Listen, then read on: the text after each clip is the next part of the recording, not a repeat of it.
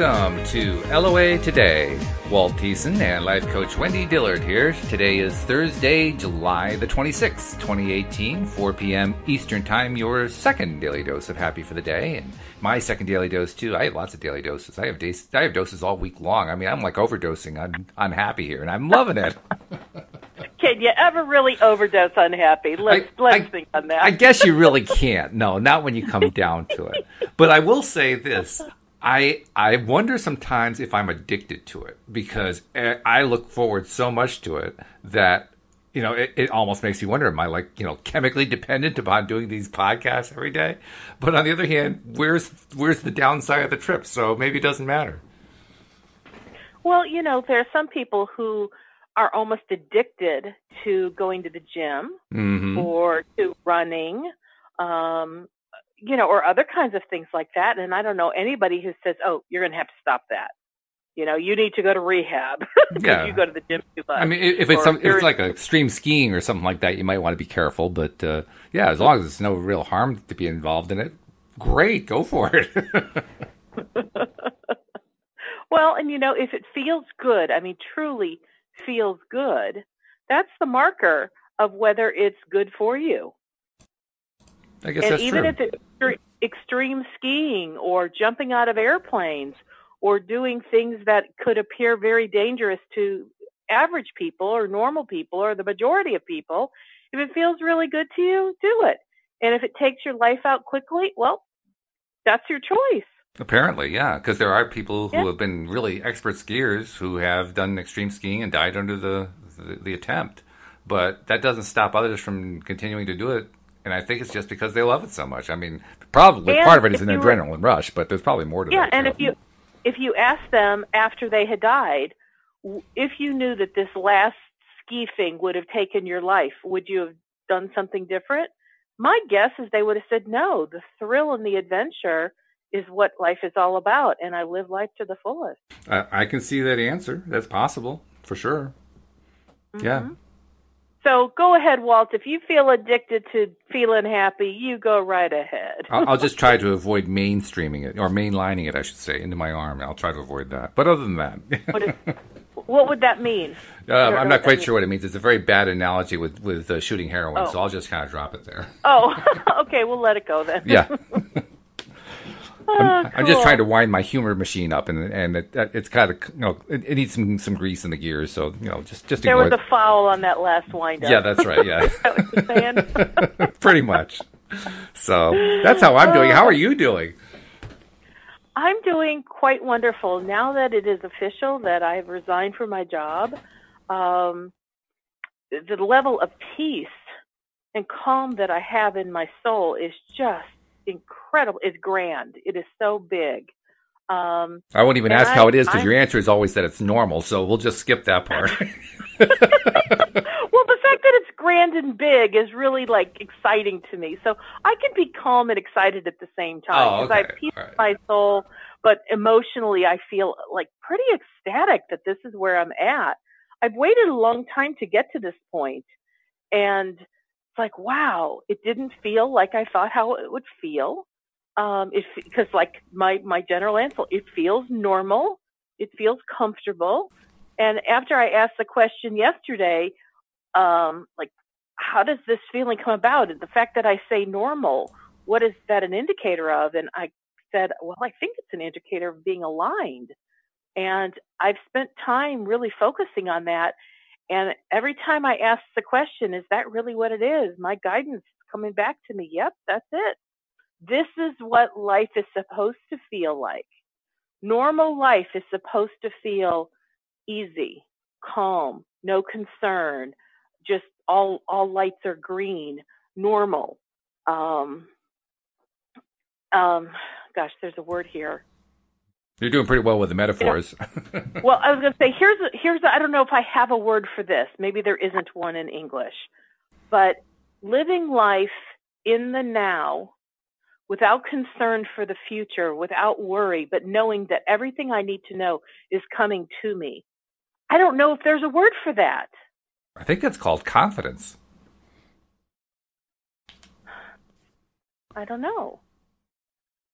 I. I mean, because Uh, confidence, oh. confidence is, is, is like a, a certainty without necessarily having evidence in advance.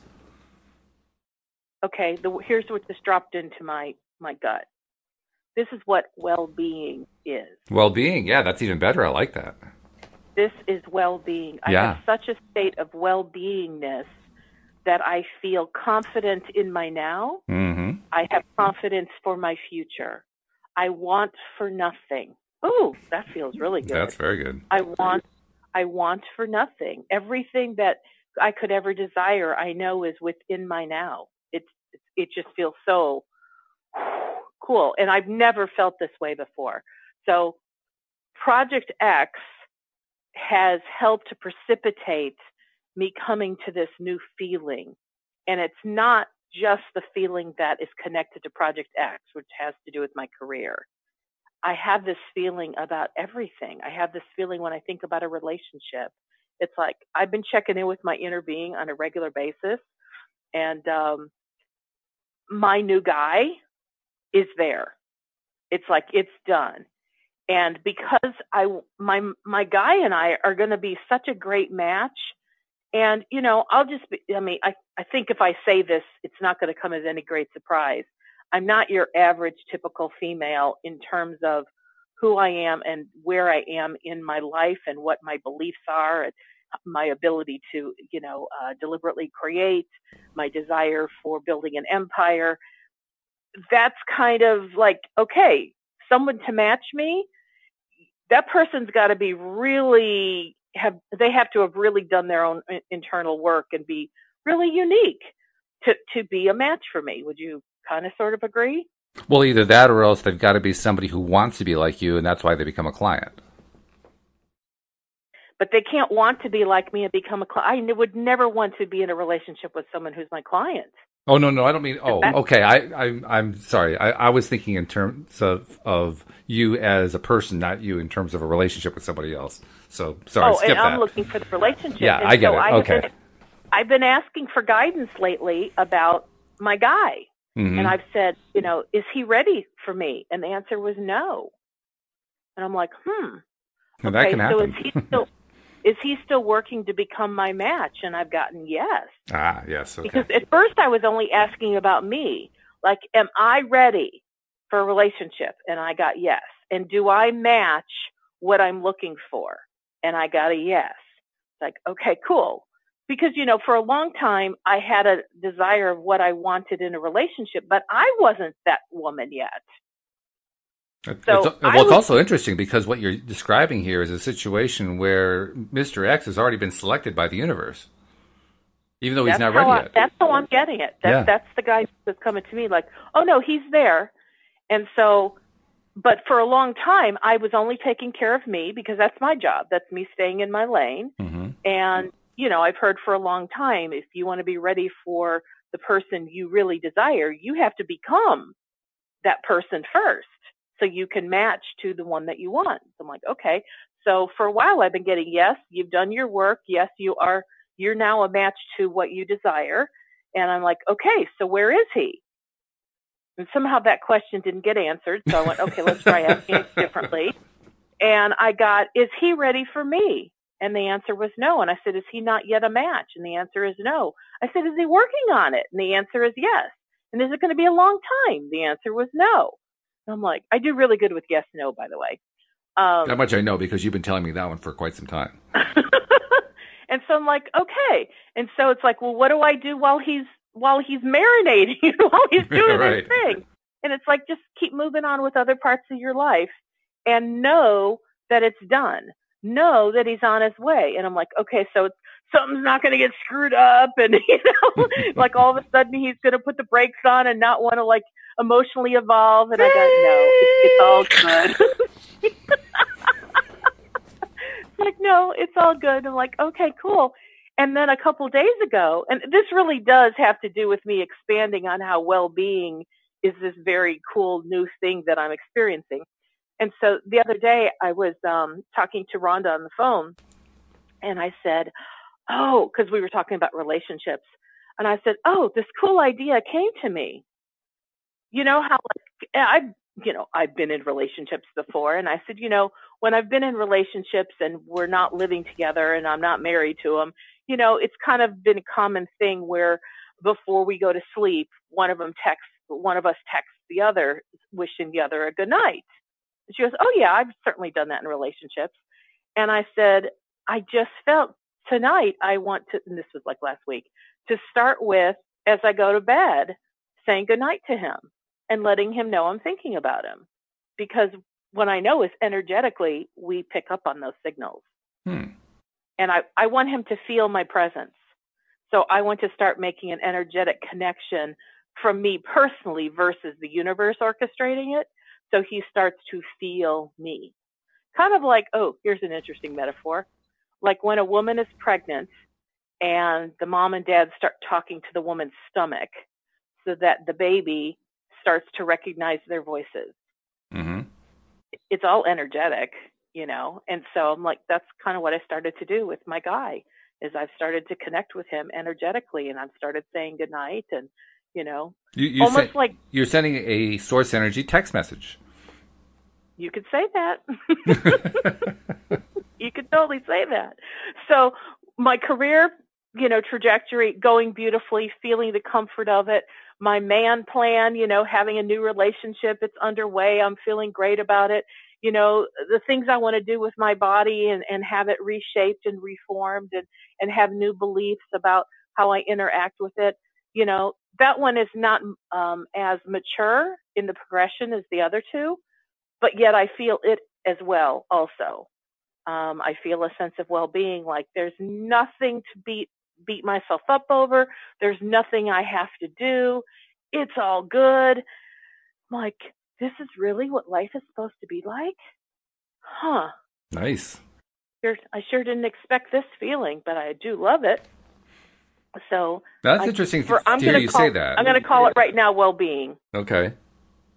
But but that's still interesting that you said that that you didn't expect that feeling because that's exactly what I. I mean, when I think about well-being, that's exactly what I'm expecting, and, and, and I guess I'm surprised. That's all. Well, so like, have you had moments where you've been able to say to yourself, "Wow, this is well-being. I'm feeling well-being." Yeah. Oh, sure. They they they haven't been uh, they've been more transient than I wanted them to be, but sure. Oh, yeah. Well, and that's what I'm saying for me too. Of course, I've had moments where I'll say, "Ooh, this feels really good. This, you know, I feel like I'm in a state of well-being." It's just that it doesn't last long, or it hadn't lasted long. Mm-hmm. And I feel like I've been in a state of well-being for quite a while over certain things, but like the major things that are really important to me, it wasn't there because I was still um, trying to control them. And so when I try to control that which the universe already has under its own planning, I'm actually throwing resistance in there. So I'm like That's interrupting well being. It's so easy and, to do because uh, we all do it. I mean, let's be perfectly honest. There, I don't think there's anybody who hasn't done that. So it, we're all familiar with it. But by the same token, when we're doing it, it's not like we're thinking, "Oh, geez, I'm going to throw some sand in the engine." That that's not the way we think about it. You know, earlier today I was thinking about this feeling and how I just know that everything I need is already being provided for me. And there's a level of trust that I have now that I'm now acknowledging. And I asked, I kind of was, uh, see, when I say I ask, I ask the universe, I ask myself, I ask my inner being. I'm not, I'm not addressing my question to anyone specific. I ask a question with an expectation that an answer will show up. Okay. Mm, okay. So I asked the question, well, what has prevented me from having this level of trust before? And the response was because I didn't really have a model for this because it was always my station in life. It was always the choosing of me that I was the one who did the stuff for other people. And so I, like I would say to someone, you got it. Don't worry about it. It's handled because if I say I'm going to do it, it's as good as done. And I've said that to people. I've said that to people at work. You know, people ask, you know, can you do such and such for me or how do I do this? And I'll say, I got this covered. I know who to contact. I will follow it through until it's resolved. And then I will let, let you know once it's accomplished, but consider it done. And I know the people on my team are very grateful when I say and do that. And they really know through experience with me, I really do follow up on everything I say I'm going to follow up on. And I always let them know when it's done. And so they know amongst themselves they can trust me. And I know they know that because the last couple of people that I've onboarded, meaning people who were brand new hires and I kind of get them acclimated to the job, um, they'll tell me, oh, I spoke to so and so and they said just do whatever Wendy says to do because it will make your life easier. nice. And I'm like, wow. And it wasn't like I've heard that just once. And I and I know they're all talking to different people because we have like 48 sure. people on the team. And I'm like, wow, I have really branded myself as a trustable individual. And when I say I'm going to do it, I am. Listen to the wisdom that I share about the job because it will make people's life easier because that's that had always been my intention. Well, reputation is everything. You've just proven that. Yes, and but I started to think about but have I ever had a Wendy in my life that I could trust so completely that when they say they're going to do it, I can just let go of the reins and know they're going to do it. In other words, you're saying and, it's my turn. Well, the answer was no. I've never had someone like that in my life. Mm-hmm. Because, and that's why I have been, if if you will, such a control freak. Okay. Because nobody in my life was trustable enough that they said that they really always followed through. You know, people sometimes said, "Oh, sure, I'll do it," and then I'll find out later, oh, they completely forgot and dropped the ball. Oops. So I went a step further, and instead of just be like, "Oh, poor me, I've never had a Wendy in my life to trust," I said, "All right, so surely there's been somebody or something, some entity that I have been able to trust because I want to be able to compare or I want to know what that feeling is. And then I thought about my plumber. I know odd thing, but I've, this particular plumber's been in my life for over 10 years. Whatever plumbing needs I've had, I have always known he will treat me well. He'll, he'll charge me fairly and that when he starts working on something, he will investigate the problem, not just haphazardly, but in, but thoroughly. So it's not like he'll just take care of a symptom. He will find out why it's occurring.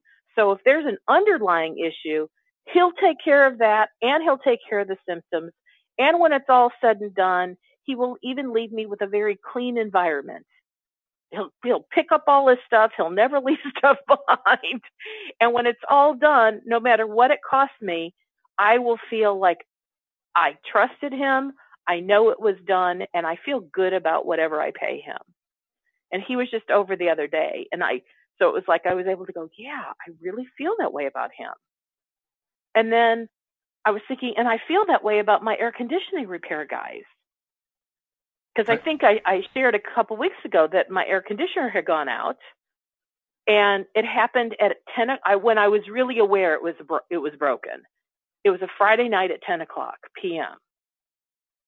Well, I don't know if they if they work on the weekend, but I'm like I don't want to be at 110 degrees in my house, so I sent an email, a voicemail, and a text message, and that was at 10 o'clock at night and I did go to sleep. It was a little warm, but I had fans on me. I wasn't going to die.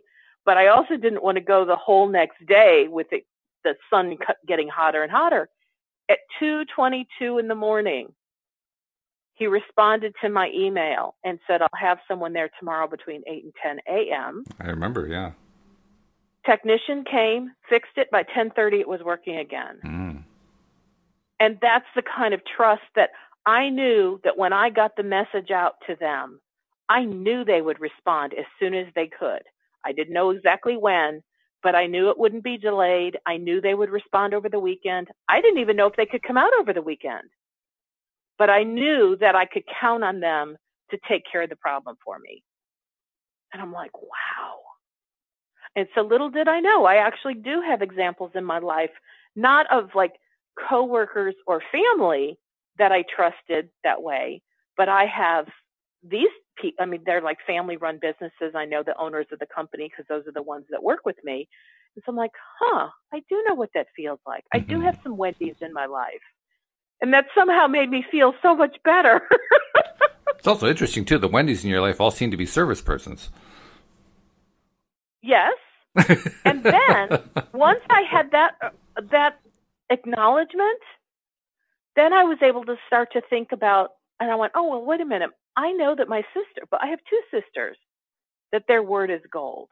ah, But I don't think I'd ever really thought of them like that. I went, that's pretty interesting. hmm. And then I thought, you know, my brother, he's had his ups and down moments, but in a pinch, he's somebody that if I call, I know I can count on him. And I went, huh.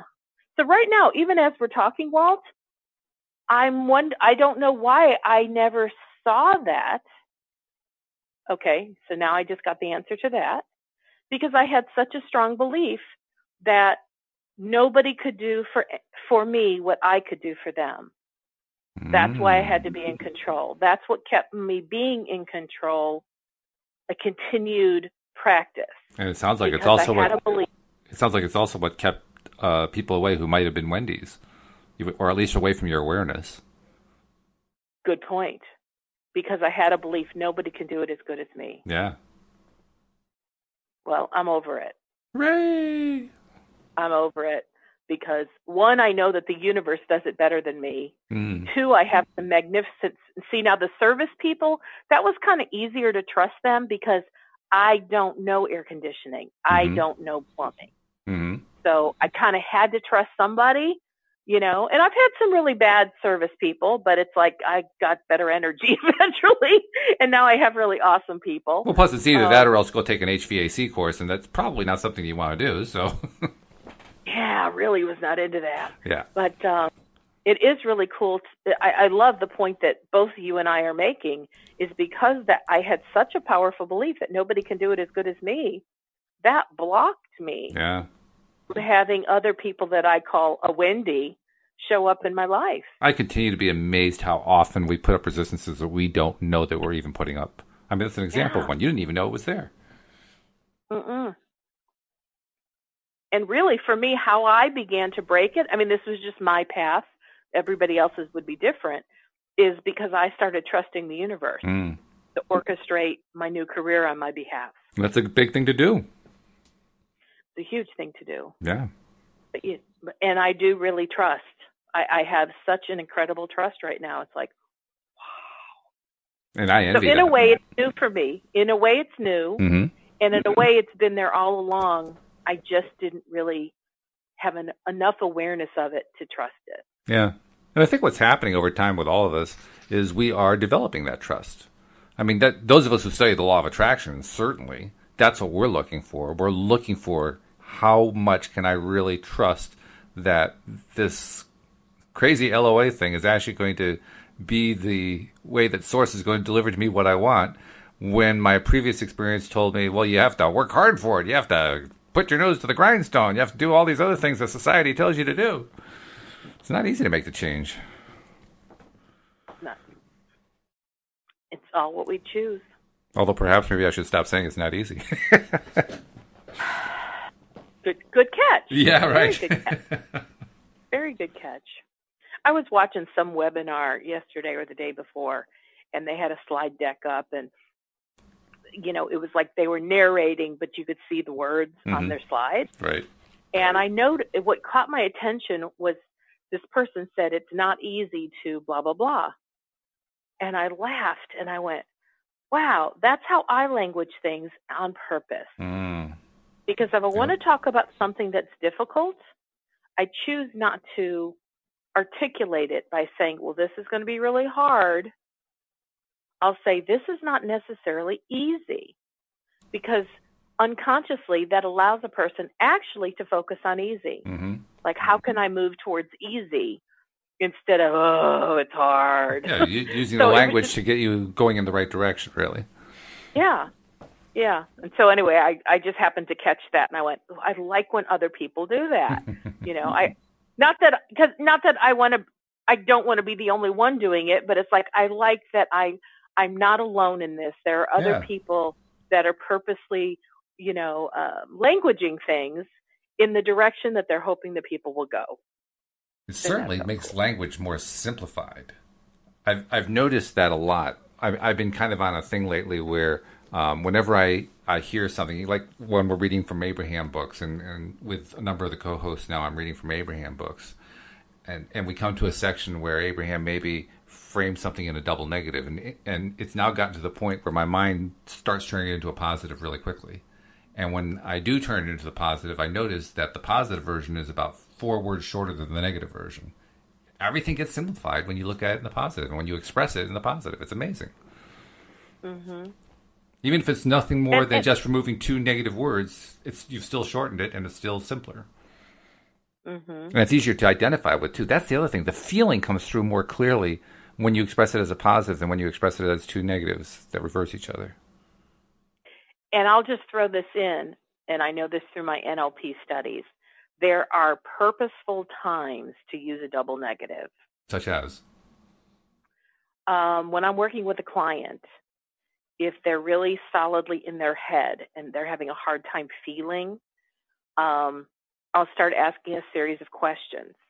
And sometimes I'll ask, and I do them kind of in rapid succession, where I ask the question, give them just enough time to answer, but before they do, I ask the next question, and Mhm. this is purposeful.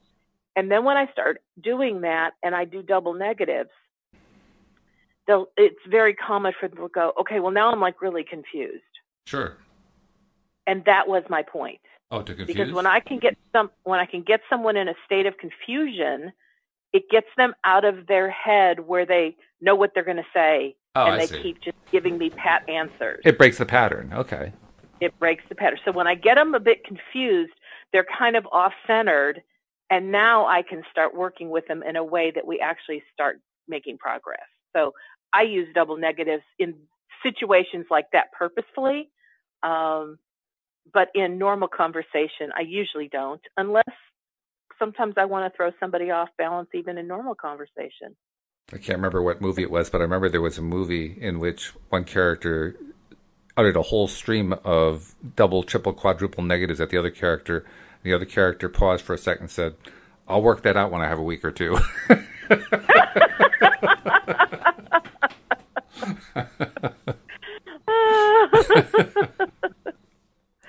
Uh, like kind of like I don't know. I'm I'm going to come up with a silly example. Like when would you not want to avoid doing the thing that you don't really like doing?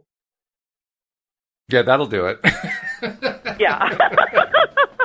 because if I and, and I'll be honest with you, I learned how to structure those sentences, but now I don't even know what they mean anymore. I set my in, I'll- I'll just kind of tap into my inner being like, okay, I want to create one of those sentences. let the words just flow out of my mouth. And that's what I did just now because I don't even know what that means.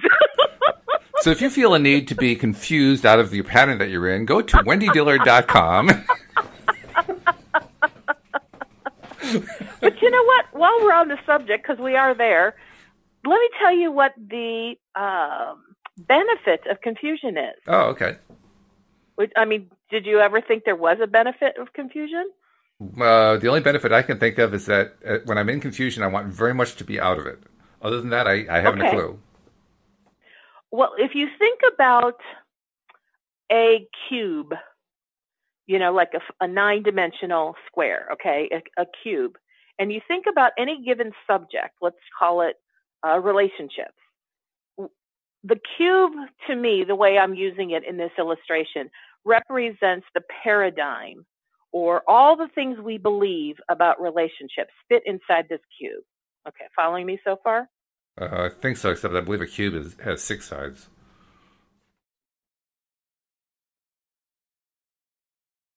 A cube. One, two, three, four. Okay, you're right. A cube has six sides. So it's a three dimensional square. Okay. That's a cube. Yep. and I won't even mention how many sides because I got that wrong. Because I was trying to work out nine dimensional. I said, okay, let's see. Wait, hang on a second. Well, we're talking about confusion, so I did. It worked very well, yeah. Completely derailed me, I have to say. so we have this cube, and everything we think, every thought, every belief, every example, every piece of evidence about relationships, we fit inside this cube. Okay, Okay. now do I have us on the same page? Yep. So let's say we're talking about relationships, but you feel a little stuck or stagnated, and you're wanting to get some new perspective that will help move you into um, a better flow with attracting the kind of relationships in your life you want. And I'm not just talking about love relationships, I'm talking about work relationships, friend relationships, every kind of relationship. Well, if you if you have felt stuck, the reason you're stuck is because the answer is outside of that cube, Hmm.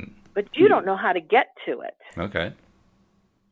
So if I purposely, well, let's forget the purpose. If you're just feeling confused, what that really means is you have reached the limit, and each one of those walls of the cube represents a limit.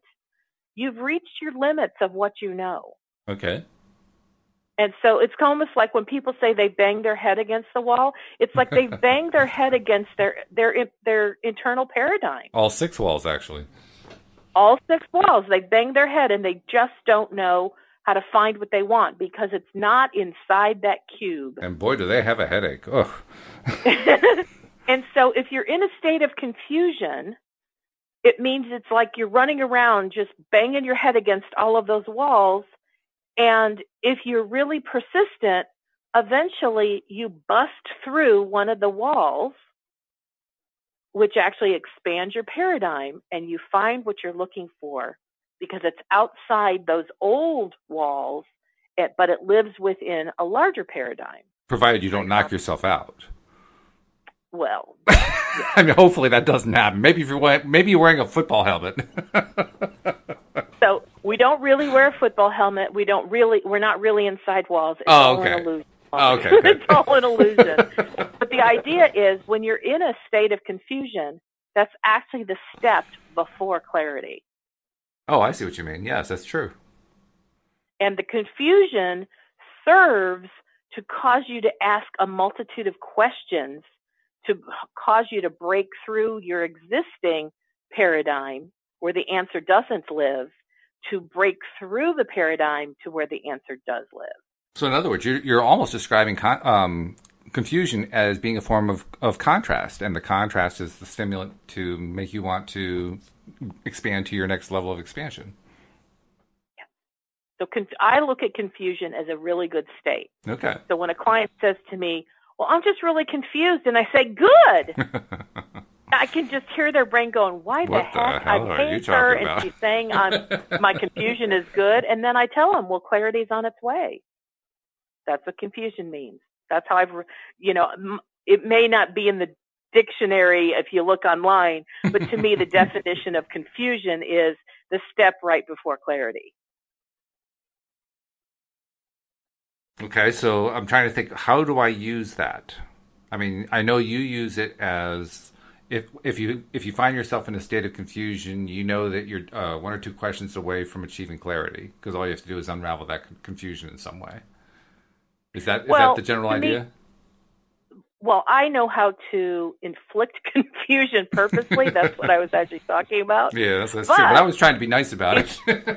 If you find yourself in a state of confusion, and we all do from time to time, hmm instead of feeling like, ouch, my head is bruised from banging my head against the wall, Mm, I say stop banging yeah. and start Yeah. asking more questions with the knowledge and the hopefulness that, oh, confusion is the step right before clarity. So clarity is on its way. And sometimes just by shifting from, oh, I'm so confused to, oh, clarity is on its way, those are two different vibrations. They certainly are. That's true. And just by saying, okay, so how do I reach the clarity that I'm seeking? Because if I'm confused, it means I've run out of answers. I've used up everything I know within my knowledge base. So, okay, I need something new. Bring it on. And Okay. when you shift into that vibration, it always shows up. So what you're really talking about is noticing confusion for the purpose of kind of stopping yourself and allowing yourself to remember some basic things. One, like you said, you're close to clarity. And two, the way to get there is to what? To focus on on the, the whatever questions you can come up with that help to remove the confusion. I'm not sure exactly how to describe this next step. Well, you, you don't need to remove the confusion. The confusion goes away on its own. Okay. When when you get a new thought that's outside of your existing paradigm. When uh, finish, that sounds like an unfinished sentence. That's why I'm I'm kind of waiting for the other half, like the other shoe to drop. No, that was a finished sentence to me. So Okay. Start again. Okay, let's see. so where are you confused, Walt? if I knew that, I wouldn't be confused. You know what? We don't do this on purpose, and yet we do. I mean, like we don't. You and I don't like have a script on how to do this. I don't know if the script could be this good, actually. Okay, so what is it you're wanting to know that you don't feel like you yet do? I, I was just trying to define the steps that you take when you recognize you're confused and you recognize first that this is one step away from clarity. So, what steps do you follow at that point? I'm trying. I'm trying to define it as a formula. Oh, well, and I guess I've never thought of it in terms of a formula. I'm looking at it more in terms of look, consider that there's a silver lining when you find yourself in a state of confusion. Because most people, when they're in confusion, just get very frustrated. Mm.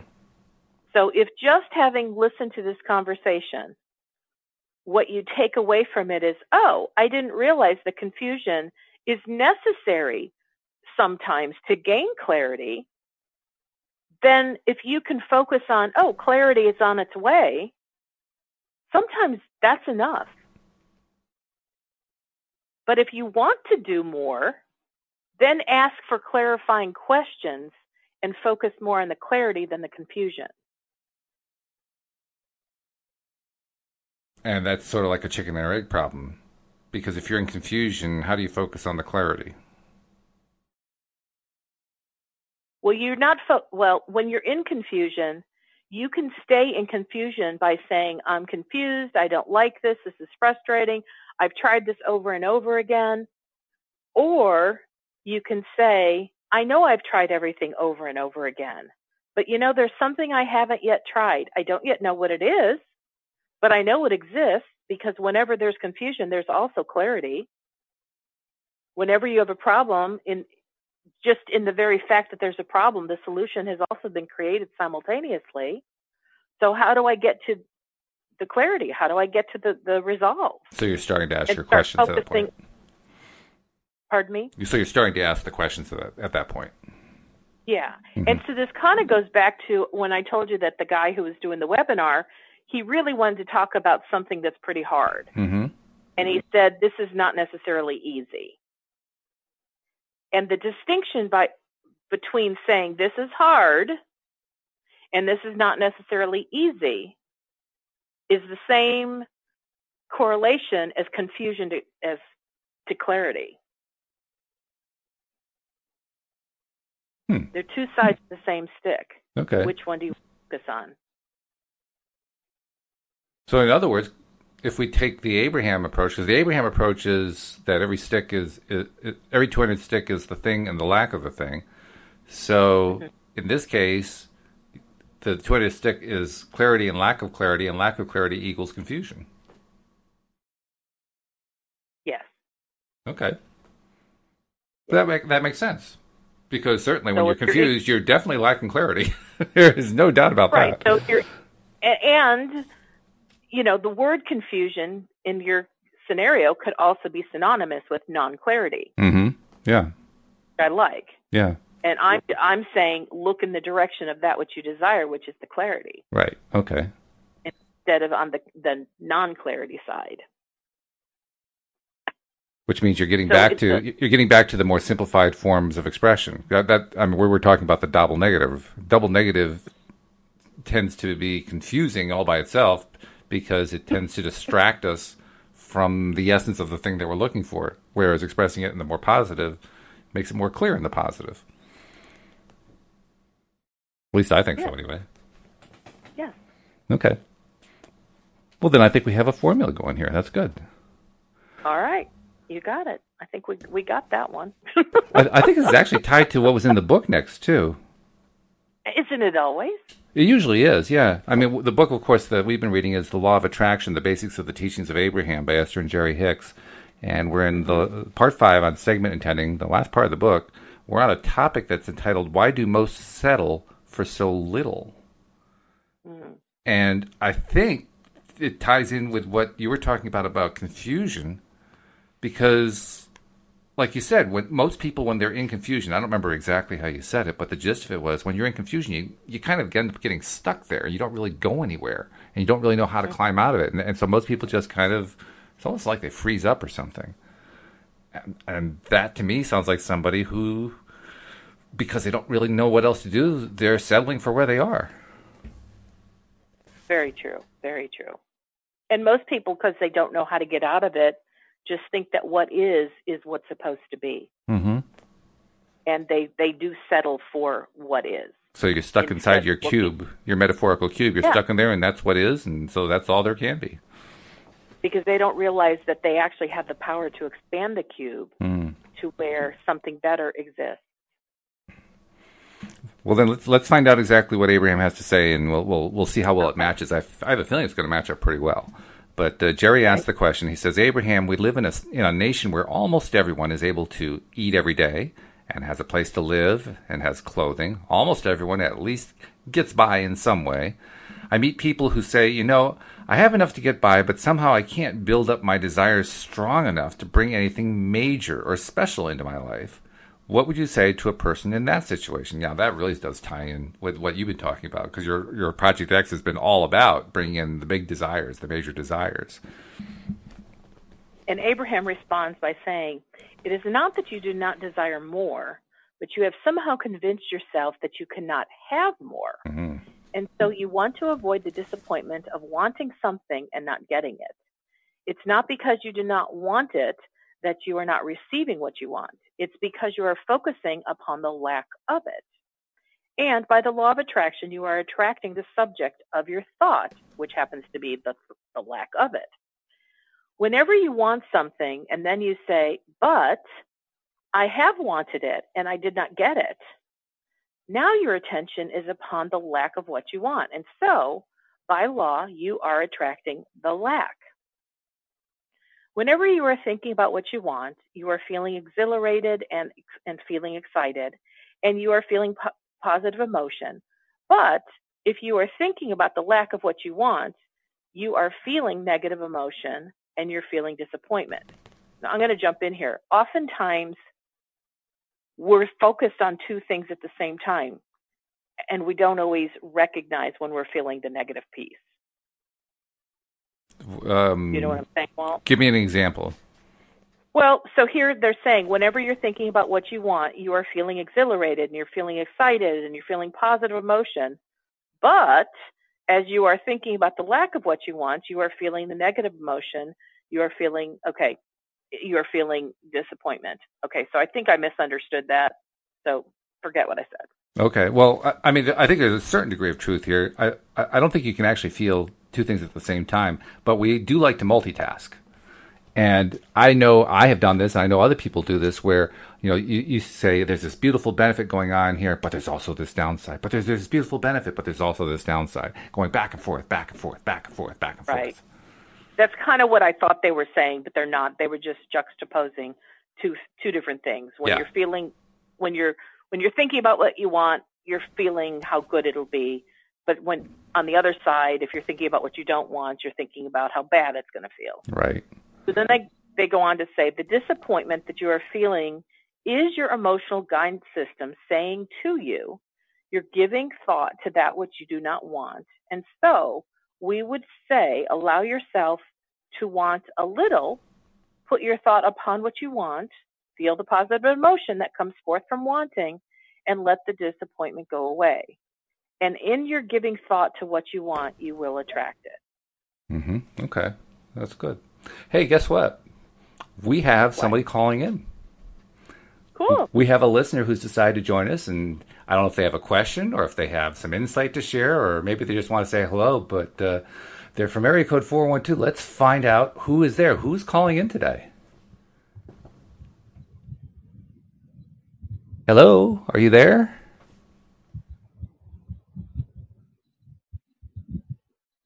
Hmm. I hear a lot of uh, muffled sounds there. I think I'm going to come back in a moment, and we'll just we'll, we'll we'll let that hang for a bit. I'm not sure if this was somebody who was genuinely trying to talk, or if there was a technical issue, or what. All right. So we'll just leave that. Well, we'll move, we'll move forward until or unless somebody else comes through. Okay. Um, it, caller, if if you are listening, and and uh, obviously we aren't able to hear you because if you were trying to talk, we couldn't hear it. Um, there's a text box there on the Zoom platform where you're logged in. Uh, although actually you can't even see it, you're logged in by phone, so forget that. Ignore that last bit. That doesn't help you at all. You can't do the chat on the Zoom platform when you're called in. but uh, if, if, you are listening, uh, obviously we weren't able to hear you. If you if you want to call and again maybe disconnect and, and call in again and see if that clears up whatever the issue is, we'll be glad to talk to you. Okay. Um, so Walt, I noticed that in this next section, Jerry Jerry's part is very brief and Abraham's is really long. So why don't you and I like take turns every paragraph switching oh. speaks? Okay. Well, I'll start off with Jerry's question, and it's not even so much of a question as it is a statement. But Jerry, this is the uh, subtopic is speak to us about prioritizing our intentions. Jerry says you've given Esther and me a process that we've had great results with, and I'd like it if you would elaborate a little bit on it. It is the process you refer to as prioritizing our intentions. And Abraham says, although you do not hold off all of your attentions at one point in one time, you often have many intentions that do all relate to this point in time. For example, you are interacting with your mate and you want clear communication. You want to uplift yourself and you want to uplift your mate. And you may want to influence your mate to what, okay, and you may want to influence your mate to want the same. In other words, you want harmony. And then in italics, it says it is important for you to identify which intentions you want most to fulfill because as you prioritize, you give your singular attention to what is most important. And as you give it your singular attention, you attract power unto the intention that is most important to you. So let us say to you, so let us say that you have begun your day, but you have not clearly identified your segments. You have blundered into the day, and most do moving from one thing to another, buffeted by the impulses and desires of others or by your own old habits. The telephone is ringing, your children are asking for this and that, your mate is asking you questions, and you find yourself not clear about anything, but you're moving about in a day that for most is rather normal. there's that word again. Not used in the same way, but there's that word again. Now, you find yourself involved in a discussion where you have not taken the time to identify what you want. And let us say you find yourself in a disagreement with either your children or your mate or anyone. It matters not who it is. You feel warning bells coming forth from your inner being. The negative emotion is mounting in you for a number of reasons. You are a little bit mad at yourself for getting into this muddle because you've not intended clearly, but even beyond that, you're upset because you're in disagreement with what the other person is intending, what the other is stating, or what the other is wanting. And if you catch yourself in that segment and you say, What do I most want right now in this situation? You may recognize that feeling harmony really is your dominant intent, getting along with your wife or your child or whatever. That is, having a harmonious relationship is far more important than this insignificant issue. And as you recognize that harmony is what you want most, suddenly you are clear. Your negative emotion goes away. And as you make a statement such as, wait, let's talk. I don't want to argue. You're my best friend. I want us to have harmony. I want us to be happy together. As you make that statement, you will disarm the other.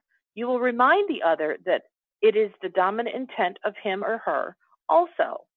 And now, from your new and focused prioritized intention, which is harmony, you may take a fresh view of this less important subject at hand.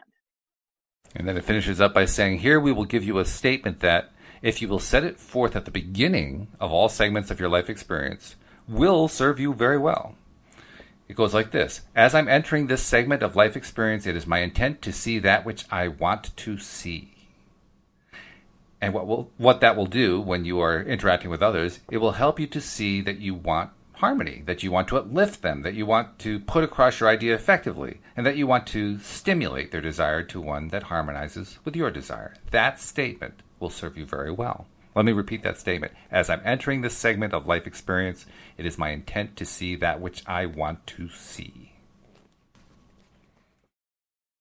Is that what you do? I mean, you, have already uh, indicated a few times that you re- don't really consciously segment intent anymore. You just kind of do it automatically. Is that part of your automatic process? Um, probably not in those words, but I think I have so many internalized intentions now. Um, you know, some of which is, you know, life is good. I desire things to be easy. I love ease and flow. I love to be in synchronistic synchronistic harmony with the universe. You know, I'd love to get out of the universe's way. um, I think I have so many of those statements that kind of all boil down to this. I will say, when it comes to relationships, harmony is absolutely at the top of my value list.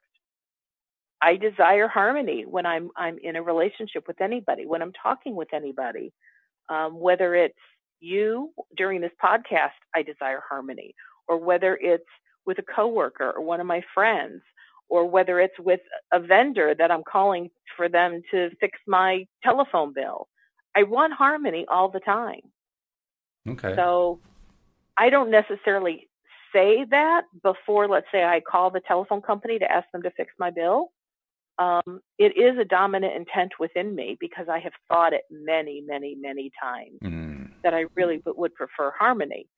And I'll tell you, it didn't start that way. It started a ton of contrast, a ton of disagreeable situations, a ton of arguing, a ton of debating, a ton of conflict.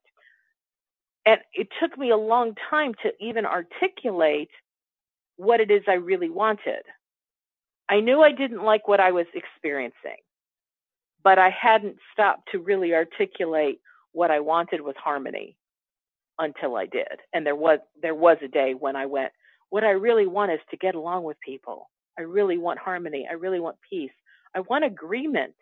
so over time, that really is what I've created.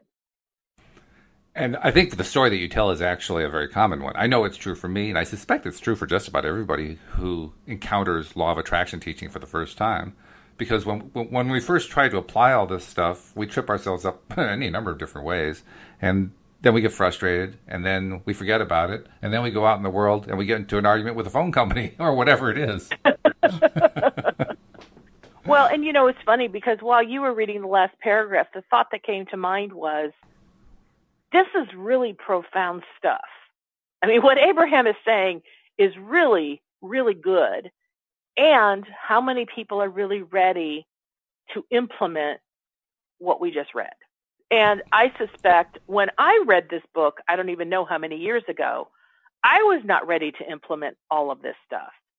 But what I do believe is when we read good stuff, when we read, um, you know, the words of Abraham, who are wanting to provide for us a way to live a life of well being, it can feel very lofty sometimes. Like, oh, sure. well, yeah, that sounds really good, but making it a part of our everyday lives is like a very different subject. Well, plus, I, I know when I, I, when I read something like this, and, and I do that. This is my normal way of reading any book, not just law of attraction books, but any book, especially if it's a factual book or a book that's uh, that's purporting to present factual information. I always read it with a sort of a skeptical mind, and it's always yes, okay, that seems true. No, I'm not sure about that. Yeah, that seems true. I, I'm never reading it from the perspective of do I want to internalize this. That's the last thought that I wanted to hmm. deal with. I'm always I'm analyzing it. You know, okay, yeah, I can I can kind of resonate with that. That part I'm not so sure about. It, It's doing the entire book that way, and then I get through the book and I said, well, okay, but what do I do with it? Because I haven't done anything with it so far. All I've been doing is analyzing it. I haven't incorporated any of it yet. So, what are you saying about the fact that that's what your strategy has been? Has that worked for you? I'm not sure it's worked. No, I think it's actually worked against oh. me because I usually have to go back and oh, read it okay. again before I do anything. And so the, I, I guess what I'm saying is commentary I, that. Yeah, Go it's ahead. a commentary. It's like it's like this. Okay. I, it's not only what I do. I suspect other people do the same thing. I don't know how many, but I suspect other people just kind of read stuff circumspectly. Like I don't really want to commit to any of this stuff yet because it's all kind of woo woo anyway. So I'm just going to you know keep this at arm's length and eh, I'll just kind of look at this for a little bit. But we're not ready to just dive right in and start applying it yet. And I know in my case I had to do quite a bit of reading and rereading before I could say, okay, yeah, let's let's start doing some of this stuff. Hmm. Well, I can say from my point of view, um, which, haha, not surprising, isn't your point of view. Say, how about that? Um, my point of view is every time I pick up a book that I consider a self-help book, I'm immediately wanting to apply it. Really? Wow. Um, yeah, I'm not. Uh, I mean, I'm not like not skeptical, but I don't come to it with a skeptical mind. I'm coming to it as I'm hungry for this information, and this is why I chose to pick up this book. And I'm really hoping that what's inside of it can help me to make some internal changes. Mm-hmm. So I do want to internalize it. But the reason I said what I did about sometimes they feel like really lofty ideas is because I read, like when you reread even that last sentence, I was thinking, okay, who I was many years ago. And I would have gone, yeah, that seems like a really cool thing to say but somehow I can't see myself being able, able to apply that right away. Hmm. And I wonder what it will take for me to get to the point where I can. Oh, I just got this cool idea that just dropped in. What's and that? because I approach things be, from that perspective, and I don't know how to apply it, but I do say, but I'd like to be able to. I wonder how I can. That's what opens my internal door for my inner being, the law of attraction, to work on my behalf to help find a way for me to internalize that and hmm. apply it. Okay. Well, I right. love when insight just drops in. Apparently, yeah, it, it, drops in in the middle of podcasts and everything. I tell you. so it's almost like we had a caller that didn't call in with a telephone. This caller was my inner being that dropped in some new insight for me, and I was just sharing on behalf of um, my inner being. well, that, that's cool. I mean, I, I have been told that uh, since where the, the, the, the distance, so to speak, between the physical and the non-physical is so small that it's almost non-existent. That we're surrounded by you know the people who have passed on who, who care about us, or people who just remain in the non-physical who care about us, and you know we have all this stuff going on here. So I figured that with every podcast, not only do we have our physical listeners, but we have reams of non-physical listeners who are also tuning in too. now, I would agree, and you know Walt, I'd never thought of that perspective, but I would absolutely agree with you. I, I think it's true. Yeah. So this show is apparently even more popular go, than I thought. well, everywhere you go, I, I believe you have a legion of non-physical energies that are supporting your efforts in whatever you do, and so do I. So between us, we got a lot of people that showed up for this this podcast. Well, I do have one message for the physical beings. The non-physical beings that already do this; they don't need a subscription. But physical beings need a subscription because that's how they get every single episode coming to their smartphones. So, if you're among those who have not yet subscribed, do take a moment to go to the homepage of our website, loatoday.net. The instructions are right below the player on how to subscribe to the podcast. It takes about a minute. It's real. It's really easy to do. It's free, and then once you do, all the episodes come streaming to your phone as they are produced day by day. And if you run into a problem, just hit the contact button, send us a message, tell us what happened, and we'll help you figure it out. And Wendy, I, I can always count on a quick answer here. How does somebody reach out to you if they want some coaching help? They can go to my website at wendydillard.com. Just that simple. All right. Hey, this has been great. And uh, it's weird to say this on a Thursday, but Wendy, I'll talk to you next Tuesday. That's right, because my new schedule is that I will be doing the podcast with Walt on Tuesdays and Thursdays. Sounds great. So I look forward to talking to you then. And we hope that uh, you'll join us as well next time here on LOA Today. Goodbye, everybody. Bye bye for now.